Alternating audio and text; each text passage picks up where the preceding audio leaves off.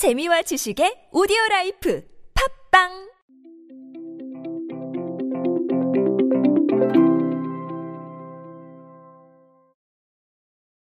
우리가 정보를 접하는 방식은 점점 다양해지고 있습니다. 그러다 보니까 그 정보를 전달하는 방식 또한 다양해져야 되는데요. 그래서 많은 브랜드들이 여러 가지 고민을 하고 있습니다. 그리고 그 고민 끝에 새로운 것들을 내놓는 게 이제 이 시대의 과제가 되었죠.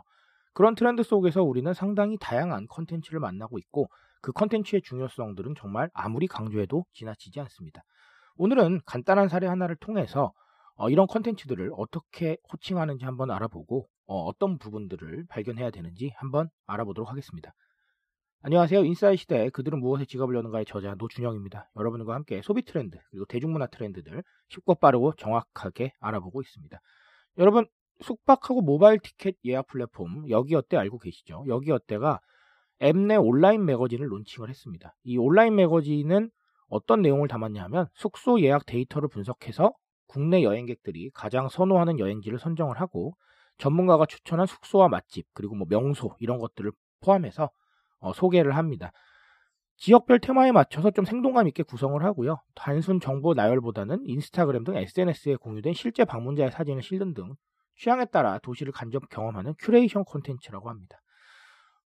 어, 저는 뭐 이 부분, 그러니까 앱내 매거진 자체를 엄청 새롭다고 보지는 않았어요. 왜냐하면 이런 시도는 꽤나 많았기 때문에. 하지만 어쨌든 큐레이션이라는 부분이 들어가 있다는 점에서 조금 새롭게 봤고, 그리고 어, 실제로 우리가 컨텐츠 나열형이 아니라 어떤 정리를 통해서 새로운 정보를 전달하고자 하는구나라는 부분에 대해서 조금 좋게 봤습니다.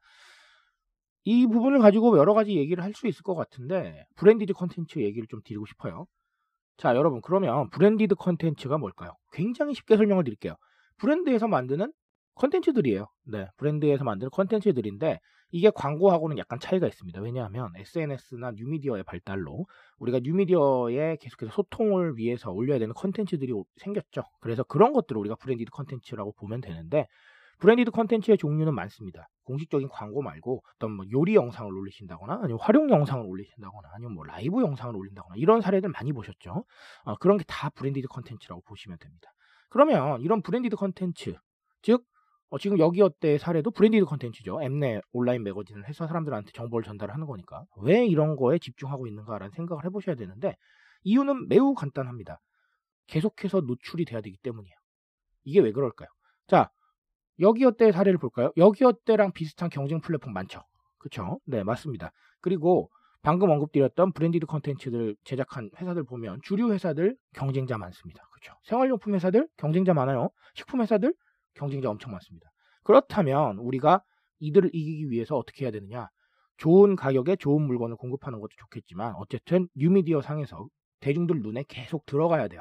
계속 들어가야 현장에 갔을 때 우리 브랜드가 생각이 나죠. 어, 그러고 보니까 그래, 그랬었는데? 이런 기억을 되살릴 수 있다는 거예요. 하지만 그렇게 눈에 들어가지 못하면 영영 멀어지는 겁니다. 왜냐하면 광고는 점점 뷰수가 떨어져요. 그렇죠? 광고 별로 안 좋아해요, 사람들. 맞습니까? 맞습니다. 광고 안 보려고 유튜브 정기 구독하시잖아요. 그렇죠? 네, 저도 마찬가지입니다. 내가 관심 있는 분야의 광고는 재미있게 지켜볼 수도 있겠지만 그렇지 않은 분야의 광고는 그냥 짜증나요. 빨리 넘기고 싶은 거죠. 그렇죠? 그런 대중들의 마음을 봤을 때는 광고를 통한 eye contact은 이제 사실상 거의 어려워지고 있다. 그렇다면 무엇으로 접근해야 되느냐? 광고가 아닌 branded 컨텐츠, 아, 새로운 컨텐츠, 아, 그리고 뉴미디어에 어울리는 컨텐츠로 접근해야 된다는 거예요. 여기어때 시도도 그렇고 다른 브랜드들의 branded 컨텐츠도 마찬가지지만 그런 상황으로 계속해서 무언가를 만들어가는 것. 이게 바로 대중들의 눈에서 벗어나지 않는 법이라는 거예요. 그래서 여기어때도 이런 부분을 시도하고 있고 어, 이런 게 트렌드로 떠오르고 있다라는 거 한 번쯤은 생각하고 넘어가셨으면 좋겠습니다. 또 다른 하나는 간단합니다. 광고 같지 않은 광고인 거예요. 네, 광고 같지 않은 광고 무슨 말입니까? branded 컨텐츠를 통해서 예를 들면 오늘 사례 여기어때가 어, 큐레이션 콘텐츠로 여행 콘텐츠를 제공을 하면 우리는 그게 콘텐츠라고 생각하고 받아들이게 되죠. 하지만 사실상 광고인 겁니다. 여기어때에서 제공을 하기도 하고 결론적으로는 그 정보를 통해서 여기어때를 사용해서 예약을 해달라는 거잖아요. 그렇죠? 광고예요. branded 콘텐츠 사례 또 볼까요? 예전에 이슬라이브 같은 것들 보면은 어, 가수가 나와서 참이슬과 함께 라이브를 하지만 우리는 라이브를 듣는 동안에 참이슬에 노출이 되는 겁니다. 그쵸? 맞습니까? 맞습니다. 사실상 branded 컨텐츠로 저는 보는 것 중에 하나가 또 이 굿즈예요. 굿즈라고 생각을 하는데 우리 두꺼비 굿즈 많이 나왔을 때 인증도 많이 하시고 사러 가시기도 하고 그랬잖아요. 그렇죠? 그런데 굿즈에 반응하면 반응할수록 인증하면 인증할수록 우리는 어떻게 됩니까? 근데 SNS에 인증하고 그러면 결론적으로 두꺼비의 이미지가 퍼져나가요. 두꺼비는 무슨 이미지예요? 술이잖아요. 그렇죠? 자, 그러면 결론적으로 우린 광고해 준 겁니다. 무슨 말인지 아시겠죠? 이런 점에서 봤을 때 branded 컨텐츠는 우리가 광고로 느끼는 거부감이 거의 없다라는 거. 그래서 접근하기도 쉽고 퍼뜨리기도 쉽고 그리고 눈에 남기도 쉽다라는 거. 그런 부분들을 생각을 해보셔야 됩니다. 그래서 제가 오늘 여기어때의 사례를 가져온 이유는 가장 간편하게 찾아볼 수 있는 최근의 branded 컨텐츠 사례이기 때문에 가져왔고요. 그리고 이 branded 컨텐츠로 말할 수 있는 건 너무 많습니다. 네, 사례도 너무 많고 그래서 이런 생각을 해보세요. 첫 번째는 대중들 눈에 계속 들어갈 수 있는 방법이 무엇인가? 결국은 우리가 경쟁자를 물리치고. 자 표현이 좀 그렇네요. 그렇죠? 자 경쟁자들을 이겨내고 조금 더 많은 매출을 올리기 위해서 대중들 눈에 들어가려면 어떻게 해야 되는가라는 어, 본질적인 고민을 했을 때 눈에 계속 들어갈 수 있는 방법 뉴미디어에 계속 뜰 수 있는 방법?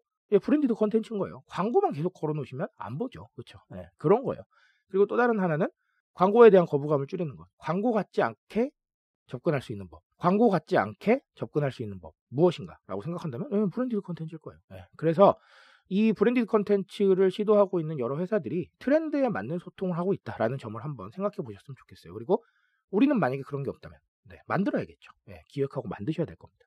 그런 부분들 오늘 한번 좀 본질적으로 생각을 해보고 가셨으면 좋겠습니다.